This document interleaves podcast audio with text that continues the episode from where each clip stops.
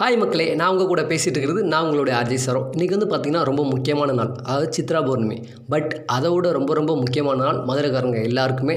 ஆமாங்க அது என்னென்னு கேட்குறீங்களா கள்ளழகர் வைகை ஆற்றில் எழுந்தருளுதல் நிறைய பேருக்கு தெரிஞ்சிருக்கும் ஒரு சில பேருக்கு தெரிஞ்சிருக்காது. அதனால சொல்கிறேன் அட எல்லா ஊர்லேயும் அந்த திருவிழா கொண்டாடுறோம். என்ன உங்கள் ஊரில் மட்டும் கொண்டாடாம ரொம்ப பில்டப்லாம் காட்டுற. அப்படின்னு சொல்லிட்டு நிறைய பேர் கேட்கலாம். உண்மையாக அவங்க ஜாதி மதம் எதுவுமே பார்க்காம எல்லாரும் கலந்து கொண்டு கோலாகலமாக கொண்டாடுற ஒரே திருவிழாங்க. எதிர் சிறுவையில் ஆரம்பித்து பூப்பல்லாக்கு முடிஞ்சு போகிற வரைக்கும் ஏர் ஆஃப் ஆஃப்லாம் ஒரே காப்பராக வரும்னா பார்த்துக்கங்களேன்.